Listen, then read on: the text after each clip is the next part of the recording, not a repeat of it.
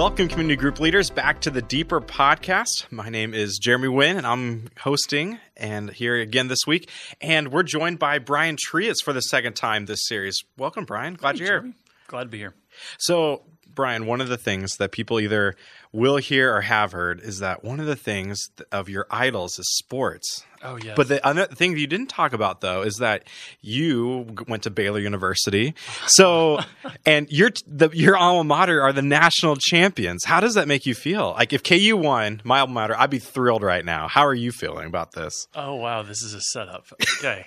I'm not particularly thrilled. I grew up a fan of the University of Texas, followed a girl to Baylor, which I would not recommend anybody else do, but it worked out. She's my wife. But I've always been a Texas fan, and then some of the stuff that happened with Baylor sports in the 2010s confirmed that I don't root for Baylor, so... Not quite with their code of conduct. I'm happy for my friends. Okay, my friends are happy. I'm happy for them. And you're happy for Texas' new basketball coach.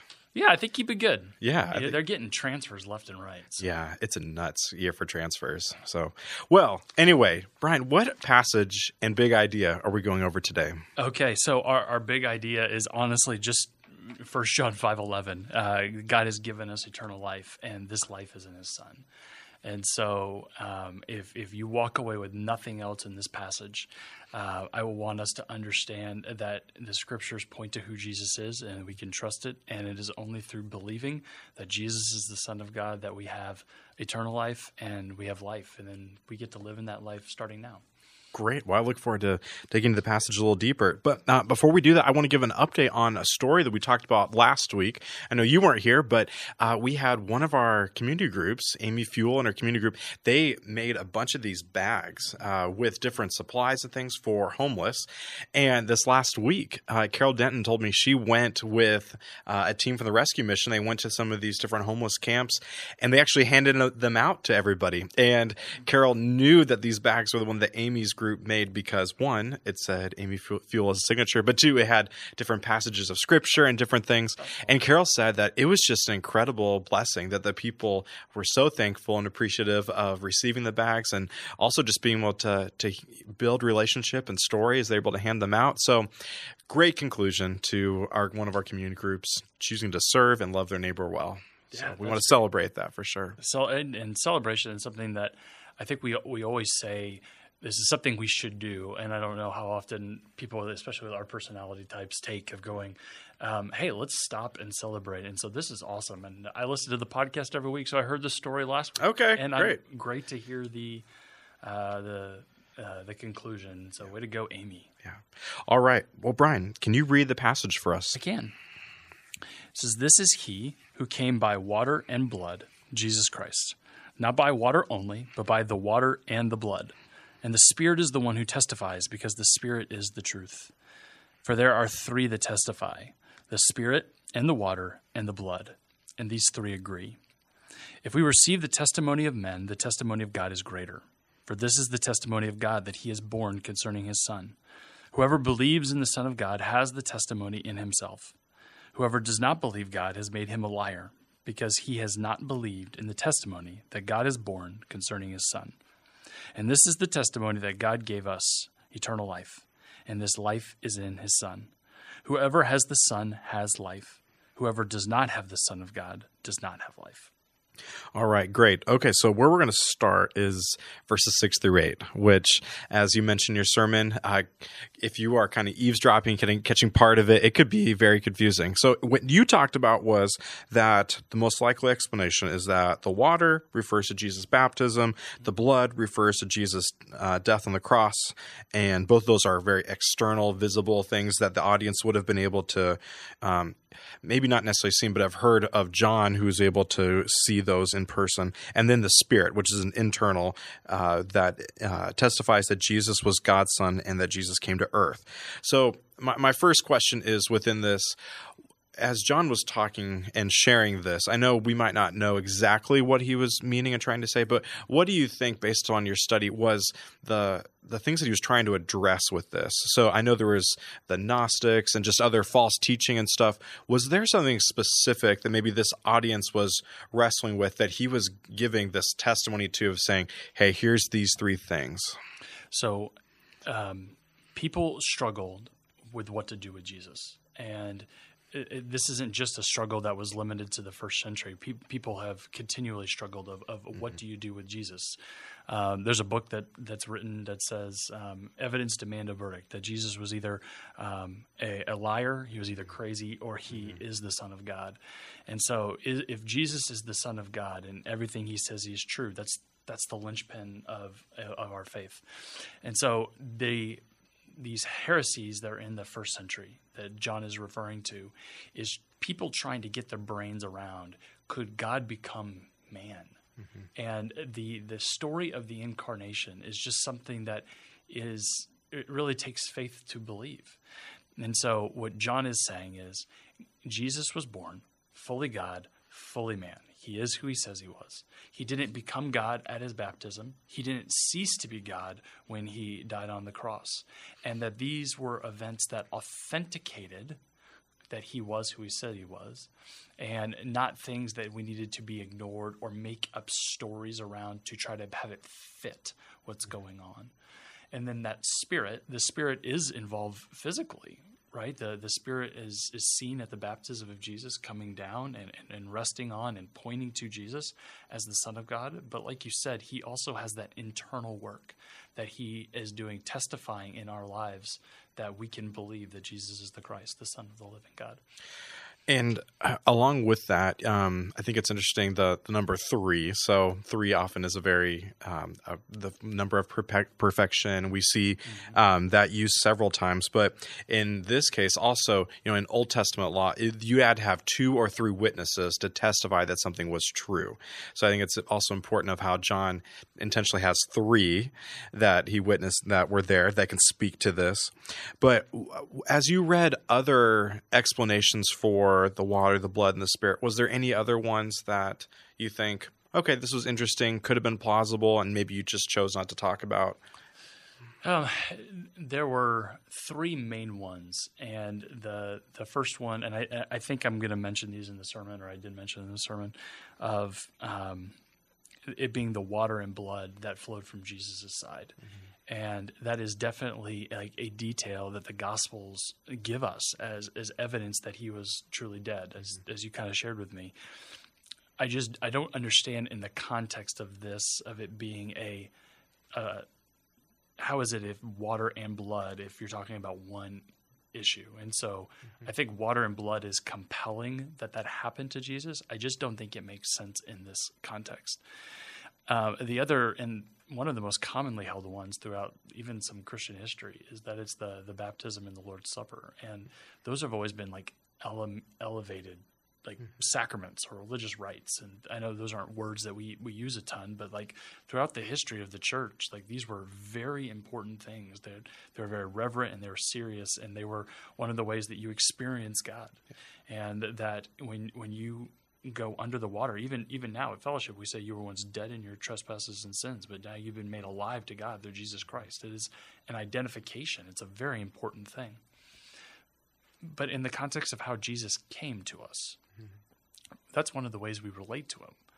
I don't think baptism and the Lord's Supper explain what John is trying to explain about the person of Jesus. And so as we talk about the person of Jesus, I think the only way that water and blood can make sense is with his baptism and with his death. Great. Anything else on verses 6-8 you'd like to talk about before we move on to verse 9? No, I just think that, like you said about the don't listen to something unless there's 2 or 3 witnesses. I think he's very intentionally having 3 witnesses, and you can think of Father, Son, and Holy Spirit as 3, and they're definitely all mentioned in here. But for John, this is an open and shut case. It is slam dunk. He has star witnesses, and they've delivered exactly what is needed. Great. Now let's go on to verses 9-11. So there's a word the word testimony is used six times in verses 9 through 11. So what is John really wanting us to understand when he uses the comparison of the testimony of man versus compared to the testimony of God? And why does he use this word six times in just two verses? Well, I mean, testimony is bearing witness. It's telling what you know to be true, and you have a conviction about it, that you understand it deeply, and you're willing to go out there and share it. And so this is not something that is being held back. This is not something that is secret. That is something that is out there in the open. And so he does use the testimony of men. And John kind of weighs the testimony of man and says the testimony of God is far greater. And we do believe in the testimony of men. When we cite arguments, when you and I are having an argument about better basketball teams or whatever, we cite authors, or we cite all of the sources that we want to say, this helps my argument. So John's saying, if you're willing to believe this over here about what men have to say, the testimony of God is far superior to that, and we should hold on to it.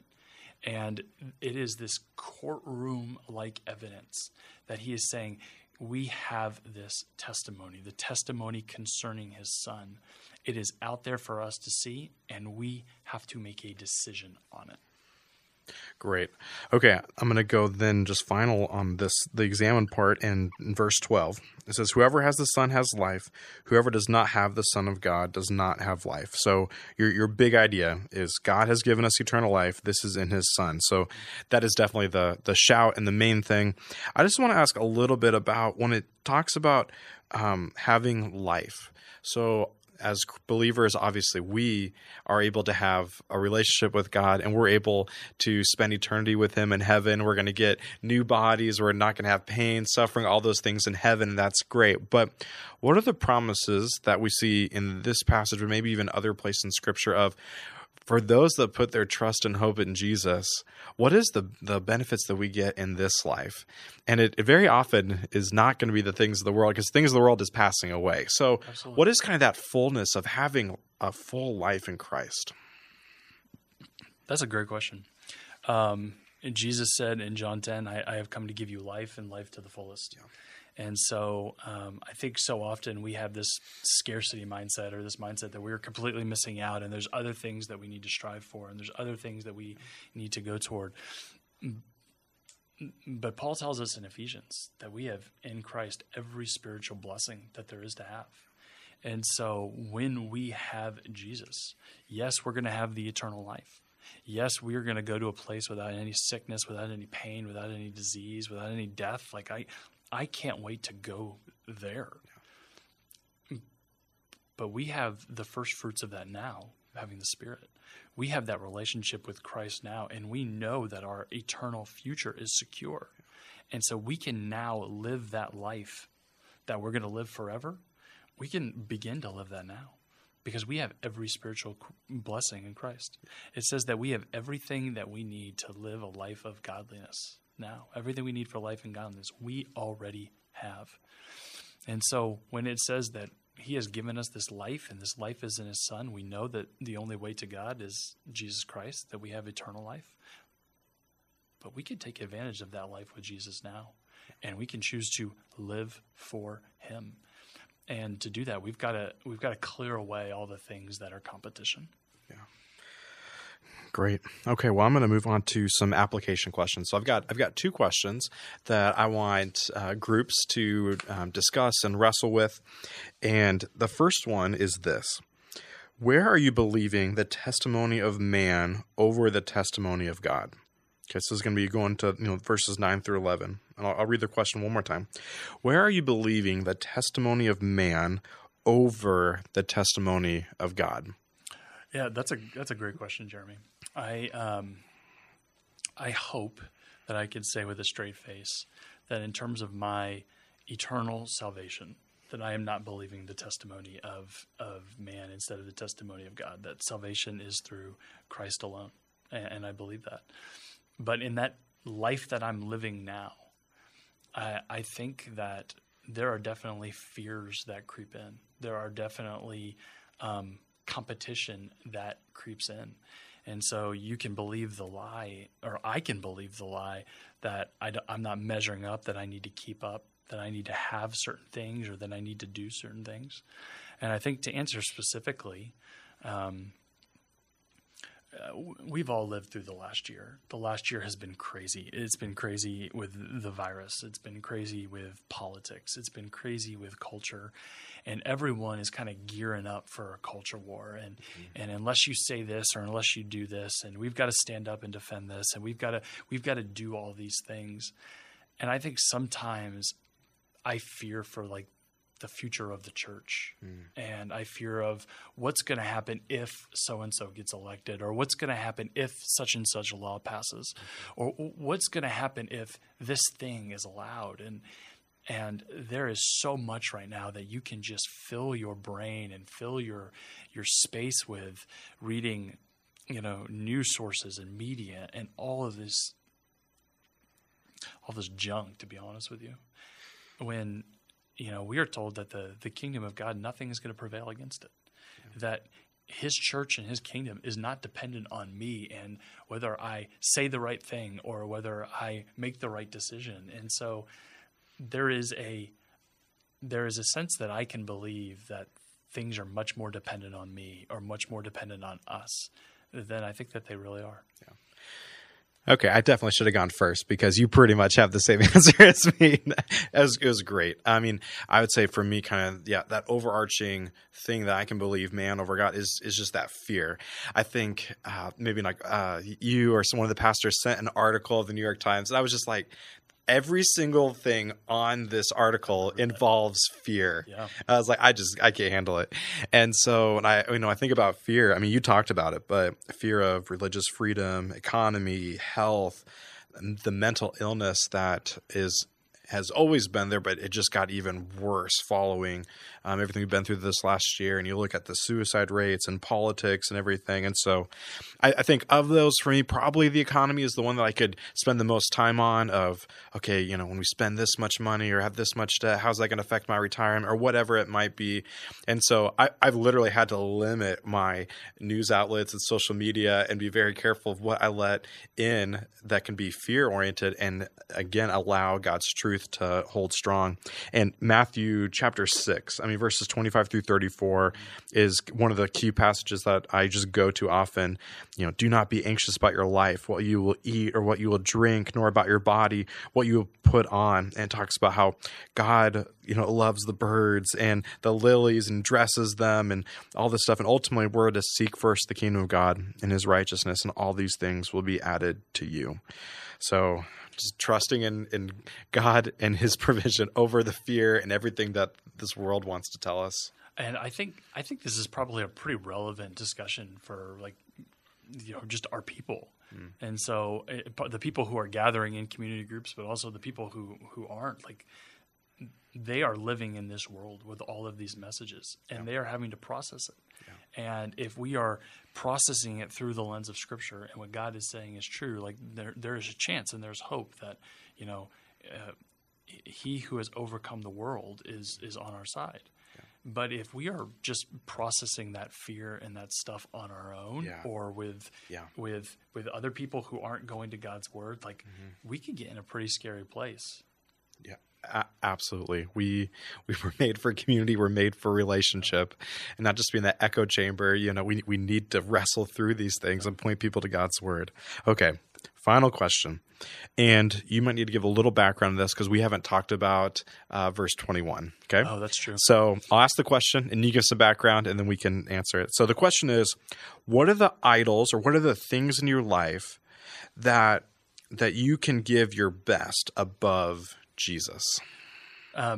So I stole a little bit from last week's passage or next week's passage, and the way John ends the whole passage is just this abrupt little children. I mean, when Joe gives you this, passage, you can steal from him next week. Little children, keep away from idols. Keep yourself from idols. It's this abrupt greeting at the end, or not greeting, and we're done. Yep. Yeah. And really, that is our struggle. That we want to have things make sense to us. And so John has them testify about, or John has the testimony of the blood and the spirit and the water. And this is what it says about who Jesus is. We don't get to make it look like ourselves. Well, as we're living this life, we just have this tendency to want things to make us happy, to want things to fit our image, to want things to make us feel good. Yeah. And so what keeps us from pursuing Jesus with all that we are right now is that these things creep in and they gain our affection and they gain our vision or our sight. And so we got to keep ourselves away from them, like John said. And so, I think one that's pretty easy for families to understand is just that idol of family, that, our kids can become our life. Like finding that person that we're going to marry, that could become our life. Like that idea that I've got to have these things. And I can spend my life – I mean, I have a great family. I have a great wife. I have 3 amazing children. Mm-hmm. And I could totally wrap up my full life in them. Yeah. However, if eternal life has been given to us by God and that life is found in his son, mm-hmm. then my life is not my kids. Yeah. My life is the son. And that the best thing that I could give them is telling them about who the son is. Yeah. And so we have to constantly be looking at our life and say, what is clamoring for our affection? What is clamoring for our attention? Because we're going to be willing to give it to lesser things all the time. Yeah. No, that's really good. Mine's a little different. I would say my idol can be that elusive ideal future. So just whether it's like my wiring or just my life or past or whatever, I tend to spend less time talking about and thinking about the past. And even so, that's the least amount of time. Then the next is going to be the present. And then the most time I'll spend is thinking about the future and ideal future. So I was thinking, okay, what is it that I'm like searching, on Google or thinking about whatever? And I was like, it's not like one thing. It's thinking about, okay, what do I need to make sure I have retirement or things saved up for kids to be out of school, or what are the list of vacations I like to do because we haven't been able to travel this last year, or what's that house we want to have. And so it can be this elusive ideal future that I can process and turn into an idol, and at the cost of missing out of what God has taught me in the past and then what is happening right in the moment. And so I think that's just something I'm continuing just to wrestle through and work through of, okay, what is it that makes me want to focus so much on the future and seek that ideal future at the expense of what God is doing right here in the moment? So I'm doing work to kind of process and work through that one, but that's kind of where I would say right now where I'm at. So. I read a book several years ago called You Are What You Love, and it basically, that thing that we put in front of us, that thing that we're striving after, like that is going to define us. That is going to be the thing where we get the most life out of it. And when anything is in that place that is not the Lord, like it's going to lead us down a dangerous, dangerous path. Yeah, absolutely. All right, Brian, could you pray for community group leaders? I'd love to. All right. Dear Heavenly Father, thank you for your word, and thank you that it never returns void. And Father, thank you for kind of awkward passages that we have to lean in and really try to understand better of what was trying to be communicated. Father, I pray that as groups discuss this passage, that they wouldn't get hung up in all the things that we might not be all that precise on, and we spend most of our time with what we know to be absolutely certain, that you have given us eternal life, and that life is in your Son, Jesus. Father, I pray that we would trust in him and no other for our salvation, that we would trust in him alone for our future, for our hope, everything that we rely on. But Father, I pray that we would do so in the here and now, that we would rely on him to be the spiritual blessing that he is. Father, you have given us every spiritual blessing in Christ. Father, we are rich when we have Jesus. I pray that we might live with that in mind and seek to take anything that is competing out of our path. In Jesus' name we pray. Amen. Amen. All right. Well, In closing, some just final reminders. I'm wearing my ShareFest shirt, so if you haven't registered, make sure you register. It's past the deadline for the t-shirt, but you can still sign up to serve, and so make sure you do that. It's going to be next Saturday, so for those of you that have signed up or will sign up, make sure you show up as well, and it's going to be – the weather looks like it's supposed to be a beautiful day, and then stick around for the celebration afterwards. What's crazy is so in the past, we've had about a third of the people that's of our number that signed up for ShareFest show up to the celebration. This year's like 90%. So of the number that have registered, the number is just 10% less. Now I know people bring their kids and some of those things, but still, anyway, it's exciting. So I don't know if it's Evergy or the food trucks or we haven't just seen people in a year, being outside. Whatever it is, I'm really excited to be there and see many of you there as well. Okay, two other announcements. One is date night. So date night's coming up April 30th, and I don't know a ton of the details. Do you know some of the details, Brian? It depends on what you're asking me. What do you want to – I think it's a Friday night. Yeah, April 30th. It's Jeff and Shanti Feldon, and they were here they did a virtual event that we did it's sometime during the pandemic. My memory doesn't remember that. But she's a pretty well-known author, and she wrote for women only and for men only, and her husband is just a dynamic researcher, and so they do these projects. And so they're actually wanting to do survey data with us. Yeah. And so not only is this like a date night, come have fun with your wife, but it's an opportunity to be a part of a research project, kind of learning what each other wants. And so I think it'll be fun and worth coming to. Yeah, so go to the events page, and you can find out more information there, and encourage those of you that are married to sign up and be a part of that. And the final thing is save the date for our next leader training. It's going to be in person. Bob Clifton is going to be one of our main presenters for that. It's going to be May 22nd from 9 to 11 a.m. All right, with that, thank you for joining us this week on the Deeper Podcast. Hopefully this has helped equip you and allowed you to be more confident as you lead your groups. We're praying for you as you continue to shepherd and lead your groups. Have a great week, and God bless.